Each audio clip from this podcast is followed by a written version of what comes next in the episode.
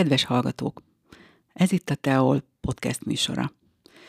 Egyre radikalizálódik a közösségi oldalakon megjelenő posztok és hozzászólások hangvétele, ezek némelyike már büntetőjogi kategóriába tartozik, vélik a szakemberek. Miért alakul így? Mit akar a jelenség? Erről kérdeztük Kitanics Márkot, a szexárdon élő kalocsán praktizáló klinikai szakpszichológust.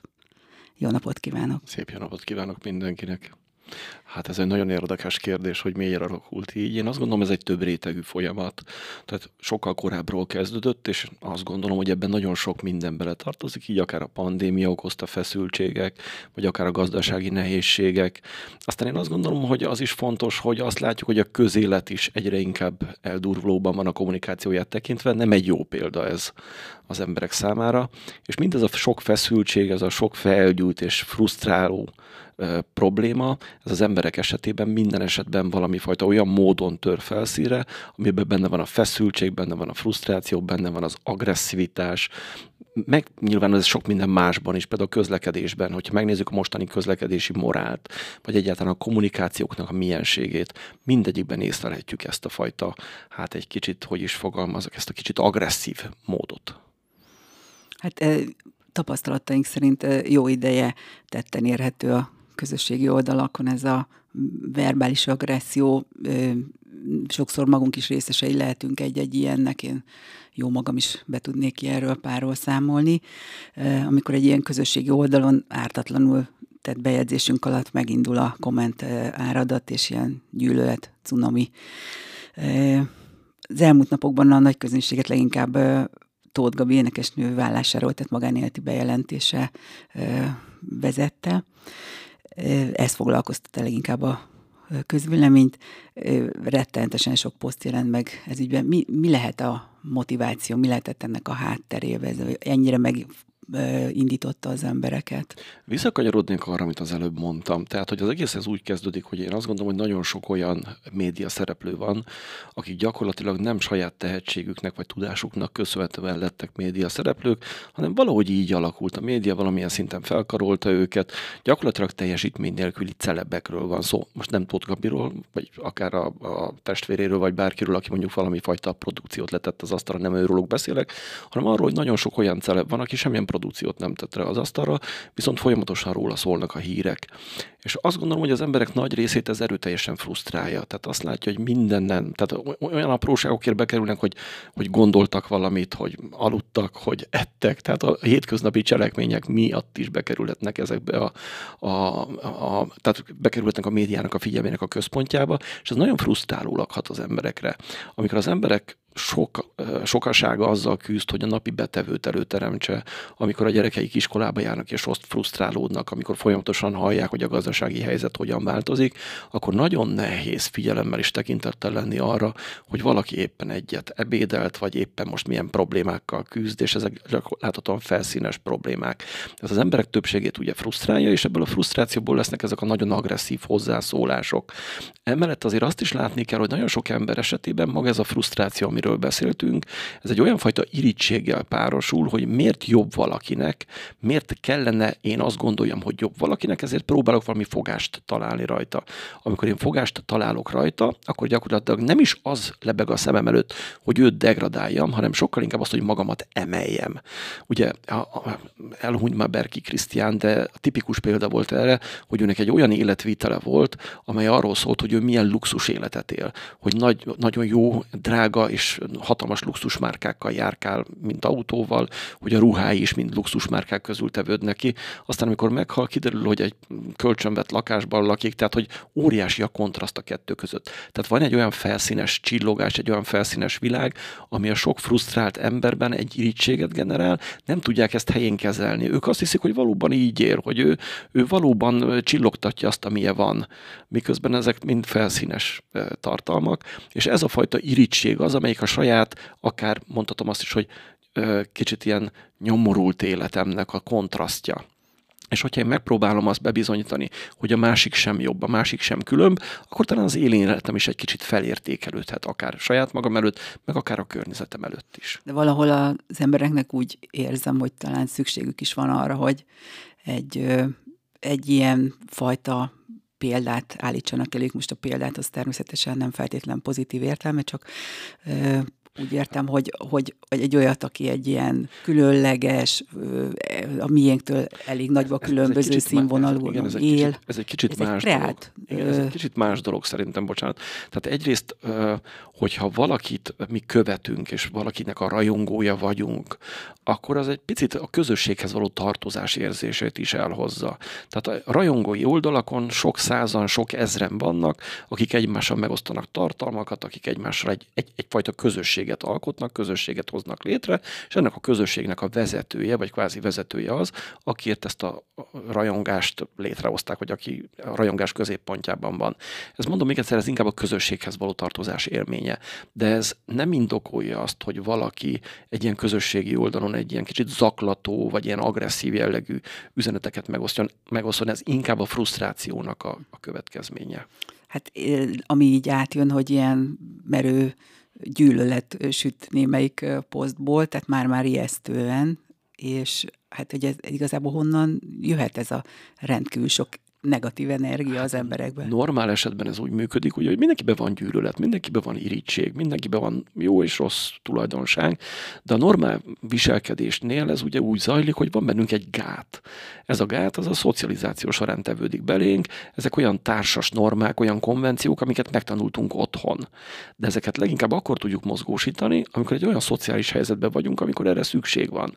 Viszont nézzük meg, hogy a közösségi oldalon gyakorlatilag az arctalanságba burkoló kalózhatunk, létrehozhatunk A profilokat, vagy a profilon olyan adatokat osztunk meg, amiből nem lehet minket beazonosítani, és amikor ilyen adatokat osztunk meg, vagy egy ilyen profilt hozunk létre, akkor az arctalanság eltakarja azt, hogy én milyen agresszív, milyen feszült és milyen indulatos tudok lenni, tehát nem kell ezeket a társas konvenciókat mozgósítani. Kicsit azt is tudom mondani, hogy valamilyen szempontból erre szükség is van, és ez bizonyos aspektusból még jónak is tekintető. Abból az aspektusból, hogy ugye van egy ilyen mondás, hogy amelyik kutya ugat, az nem harap. És ez pontosan azt mutatja meg, hogy a feszültséget hogyan tudjuk itt kanalizálni. Tehát én azt gondolom, hogy sokkal jobb, hogyha egy úgynevezett szájkaratéba megyünk bele, és gyakorlatilag a feszültségünket verbalizáljuk. És ezt az idegességet, ezt az agressziót úgy adjuk ki magunkból, hogy kvázi kikiabáljuk a világ felé, másokkal megosztjuk. Kisebb az esély annak, hogy ez cselekvésbe torkolik, és hogy ha az agressziónkat itt ki tudjuk adni, valamilyen módon tudjuk kanalizálni, akkor valószínűleg nem a cselekvés szintjén fogjuk ezt kanalizálni, és ez bizonyos szempontból így akár jó is lehet. Persze lelkileg megsértünk másokat, és szokták mondani, hogy a lelki sérülés sokszor borzasztóbb, mint a fizikális sérülés. De én azért azt gondolom, hogy mivel bűncselekményekkel foglalkozok, pontosan tudom, hogy sokkal jobb lenne időnként agresszívan ordítozni egymásra, mint egy késelést, vagy, vagy baltát állítani valakinek a fejébe. Lehet-e ez egyébként tanulsága annak, aki, aki, tehát maguknak ezeknek a celebeknek, vagy ismert embereknek, ne csak így hívjuk őket, tehát konkrétan itt most az említett énekesnőre gondolok, mert éppen tegnap olvastam egy olyasmit, hogy tehát, hogy őnek is ez tanulság lehet arra, hogy mennyire engedi be az életébe a médiát, mennyire nyitja ki a, ezeket a kapukat, mennyire láttatja a magánéletét, mert ha akkor azt örömmel megmutatta, az örömeit, gyerekszületés, házasság, fellépések, stb., akkor hát vállalja be ezt is, mondta valaki. Így van, természetesen nincs egy olyan gyönyörű világ, ahol minden pozitív és minden jó. És valószínűleg mindenkinek az életében vannak olyan helyzetek, amelyek tragikusak, amelyek szomorúak, tehát amelyeket nem szívesen oszt meg, és egy kicsit a magányt várja ilyenkor, hogy hagyják békén, hogy ő tudja nyalogatni a sebeit, és hogy ezeket a lelki sérüléseket kicsit ilyen öngyógyítás jellegen meg tudja oldani. És pont ezért szokták megkérni a, ilyenkor a sajtót, vagy a médiát, vagy a nyilvánosságot, hogy ne zaklassák őket ezzel, ne tegyenek fel kérdéseket. És való igaz, hogy ilyenkor a legtöbb komment az mindig arról szól, hogy ha az örömedet meg tudtad osztani, akkor a bánatodat is meg kell, hiszen hogyha valaki közszereplővé vált, vagy valaki az életét így megnyitja mások előtt, akkor teljesen természetes, hogy akik belelátnak az életébe, azok nem csak a jót látják benne, hanem a rosszat is látják. És azt gondolom, hogy azoknak a szereplőknek, akik a média világában vannak, ezt nagyon profi módon meg kéne tanulni. De azt is gondoljuk végig, hogy mennyire el tudja sodorni az embereket a siker és a csillogás. Tehát számtalan olyan színészről vagy olyan sztárról jól tudunk, aki mondjuk nem bírta feldolgozni a sikert, és mondjuk drogossá vált, alkoholistává vált, hát a rengeteg... Öngyilkos lett. Így van, vagy öngyilkos lett pontosan. És hogy azt tudjuk, hogy nagyon nehéz ezeket a, a bánatokat is feldolgozni, de a sikert és az örömet is nagyon sokszor nehéz feldolgozni. És meg kell tanulniuk azt, hogy mi az, amit meg szabad, vagy meg kell magukból mutatni, és mi az, amit nem. Azt is tudjuk, hogy nagyon sok leginkább külföldön élő cel nem igazán enged bepillantást a magánéletébe. Tehát van egy felvett attitűdje, egy szerep, amit játszik, és a szerepnek megfelelő környezetet alakít ki, a valós magánéletét viszont gyakorlatilag elfedi. Nagyon sok olyan műsor a celeb világot érintő műsor is elindult, ami a celebek magánéletét folyamatosan rögzítette, mint egy betekintést nyújtva a mindennapjaikba. És ennek óriási sikere volt, óriási nézettsége. De hogyha végig gondoljuk, hogy semmi más nem történik, mint hogy kukkolunk. És milyen érdekes, hogy mások életének a kukkolása az emberekben örömérzetet tud kelteni. Tehát figyelik, nézik, gyakorlatilag etalonként figyelnek ezekre a celebekre, de hogy ezek a celebek akkor nem készülnek fel arra, hogy ennek hogy lesz vége, hogyan fog ez leállni? Mi lesz utána a követőkkel? Hogyha valami rossz történik, hogyan fogják ezt közölni velük? Tehát ez mind olyan kérdés, amire azt gondolom, hogy jó lenne őket felkészíteni, csak hát ez egy, gondolom, média szakembereknek lenne szükség, vagy média szakemberekre lenne szükség az, hogy felkészüljenek, de ezt nem mindenki teszi meg.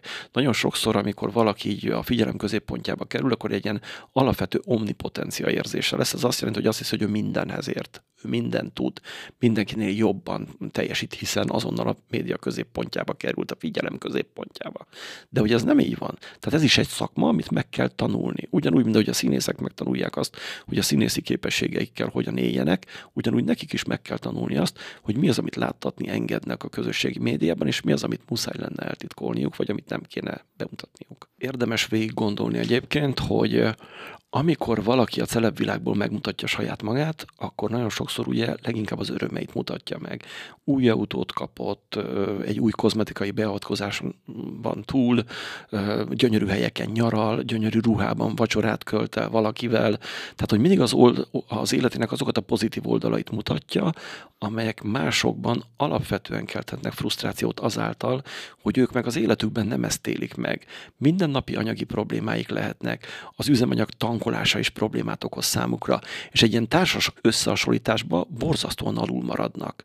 Gondoljuk végig, hogyha azt látjuk, hogy ez az etalon, és mi ettől mennyire távol állunk. Ha ezt a társas összehasonlítást megtesszük, akkor egyre frusztrálóbb érzés lesz, nem sikerült elérnem semmit az életben. És ugye ilyenkor többféle módon lehet ennek a frusztrációnak a feszültségét kanalizálni, hogy az előbb már mondtam, lehet úgy, hogy mondjuk agresszív, indulatos, feszült módon oda teszünk valamit, oda kommentelünk valamit, amikben a másikat meg akarjuk bántani, és úgy is meg lehet ezt, hogy összeomlunk. Tehát akár egy szorongásos zavar, egy depresszió is kialakulhat ebből, mert azt látom, főleg az életközépválság idején, azt látom, hogy semmit nem sikerült elérnem. Nem sikerült jó autót vásárolnom, nem sikerült a gyerekeimet ilyen tökéletesen nevelnem. Nagyon sokszor azt látjuk, hogy anyukák, akik celeb anyukák, és akkor, hogy ők milyen kigyúrt a testük, milyen szép bikiniük van, stb. És ott van a másik oldal egy anyuka, aki egyszerűen nem érti, hogy két gyereke van, de mindjárt megőrül, borzasztóan nehéz neki ezt a két gyereket gardíroznia, a háztartást fenntartania. Ráadásul nincs Így van, a férjével megfelelő kapcsolatot kialakítani, hogy együtt tartsa a családot, a másiknak meg milyen simán sikerül ő pedig kockahasa van, gyönyörű a feneke, a combjai, a nem tudom, micsoda. Hogy csinálja? Hát ez mekkora frusztráció egy, egy, egy feleségnek, egy asszonynak, egy háztartást vezető nőnek. Hát ez borzasztó kontraszt. És akkor ilyenkor mi történhet? Azt mondja, hogyha értelmesebb, hogy én ezt kikapcsolom, nem követem, mert ez egy illúzió. Gyakorlatilag illúziót is építenek, ez nem a valóság. Tehát ő nekik, hogyha kocka a hasa és emellett edzeni tud, akkor bizony van ott egy babysitter, vagy akár kettő. Vagy akár, akár azt is gondoljuk, hogy otthon van konditerme, van megfelelő anyagi kerete erre. Tehát azért nézzük meg, hogy hogyan passzol ez a két dolog. Az egyik oldalon látok egy illúziót, ami a csodáról, a tökéletességről szól, és a másik oldalon meg van az én feszült életem, nem érem utol magamat, állandóan elkések a munkahelyemről, a főnököm már öt-ötször mondja azt, hogy figyelj, ki leszel rúgva, hogyha még egyszer elkésel. Tehát, hogy a kettő között óriási kontraszt van. Hát hogy tudom ezt feldolgozni? Hát úgy, hogy mondtuk, vagy beszólogatok, vagy depressziós leszek, beszorongok, úgy érzem, hogy az életem sehova nem tart, és ennek bizony nagyon sok árnyoldala van még ezen túl is ez a sok-sok gyűlölet nem okoz, nem betegíti meg, nem okoz feszültséget másokban esetleg? Mert ugye a gyerekek is olvassák gyakran ezeket a posztokat, ezeket a gyűlölködő sorokat. De hát azért alapvetően azt kell látni, hogy a, a gyerekek esetében ugye az elsődleges szocializációs közeg a család. És gondoljuk el azt, hogy amikor egy gyerek azt látja, hogy az édesanyja, ez az édesapja hasonló gyűlölködő posztokat ír, vagy ilyenek, ilyenek vannak ott a környezetében, akkor ő ezt megtanulja ezt a fajta gyűlölködést. Ez egy nagyon rossz modell, ez egy nagyon rossz minta, és ő maga is gyűlölködéve válik. Tehát ne legyen irreális gondolatunk azzal kapcsolatosan, mert hogy ez mindenképpen így van, hogy amilyen a szülő nyelve, olyan a gyerek nyelve is. A szülő egy az egyben szocializálja a gyereket, és olyannál szocializálja, ami az ő környezete. Ezt követően a másodlagos szocializációs közeg a kortárs csoport. Ugye, amikor a gyerek óvodába kerül, iskolába kerül, ott van az, hogy a többi kortársától megtanulja ezeket. Ha az iskolába azt látja, hogy divattá válik az, hogy másokhoz ilyen zaklató üzeneteket írunk, vagy ilyen mm, posztokat posztolunk, akkor gyakorlatilag ő maga is megtanulja, és ugyanezeket ő is alkalmazni fogja. Tehát érdemes ezekre odafigyelni, hogy milyen mintát nyújtunk a gyereknek, mire tanítjuk. És sajnos azt látjuk, hogy egyre kevesebb idő van a gyerek kontrollálására. Tehát a szülők rengeteget dolgoznak, egyre kevésbé tudnak odafigyelni a gyerekre, ráadásul ez a fajta modern technika, ami eluralta a világot, ez egyértelműen alkalmas arra, hogy ez ne egy e, olyan olyan helyzetet teremtsen, amiben a szülő tudja ezt ellenőrizni, hanem ez gyakorlatilag a gyermeknél van a bemenet, a másik oldalon meg a kimenet, és már utólag tudja ezt a szülő esetleg észrevenni. Nem ördögtől való, és én mindig szoktam mondani, hogy szerintem fontos dolog az, hogy időnként azért ellenőrizzük, hogy a gyermekünk mibe van benne az interneten, milyen posztokat tesz ki, mi az, amit magából megmutat. Hát ennek is rengeteg, ebből is rengeteg probléma származik, mit mutat meg magából egy gyermek. Tehát nem gondolom, hogy 10-12 éves gyermekeknek YouTube csatornát kell indítani, és azon ott szerepelniük kell. Vagy hogyha igen, akkor azt nagyon erős szülői kontroll alatt. Tehát, hogy ők még olyan lények, ezek a picik, akik még nem alakult ki az az erkölcsi norma rendszer, amelyről ők a mindennapokban tudnak élni. Egyrészt borzasztó sérülékenyek, másrészt meg borzasztó könnyen tudnak sérülést okozni másoknak. Nem meggondoltak, kicsit felelőtlenebbek, megbízhatatlanabbak, nem úgy működnek, mint egy felnőtt hosszasan lehetne még ezt a témát boncolgatni. Azt hiszem, hogy legközelebb vagy valahol itt folytatjuk. Köszönöm szépen a mai látogatást, és további jó munkát kívánok. köszönöm, hogy meghallgattak. Viszontalás. Kedves hallgatók, Önök a Teol podcast műsorát hallották.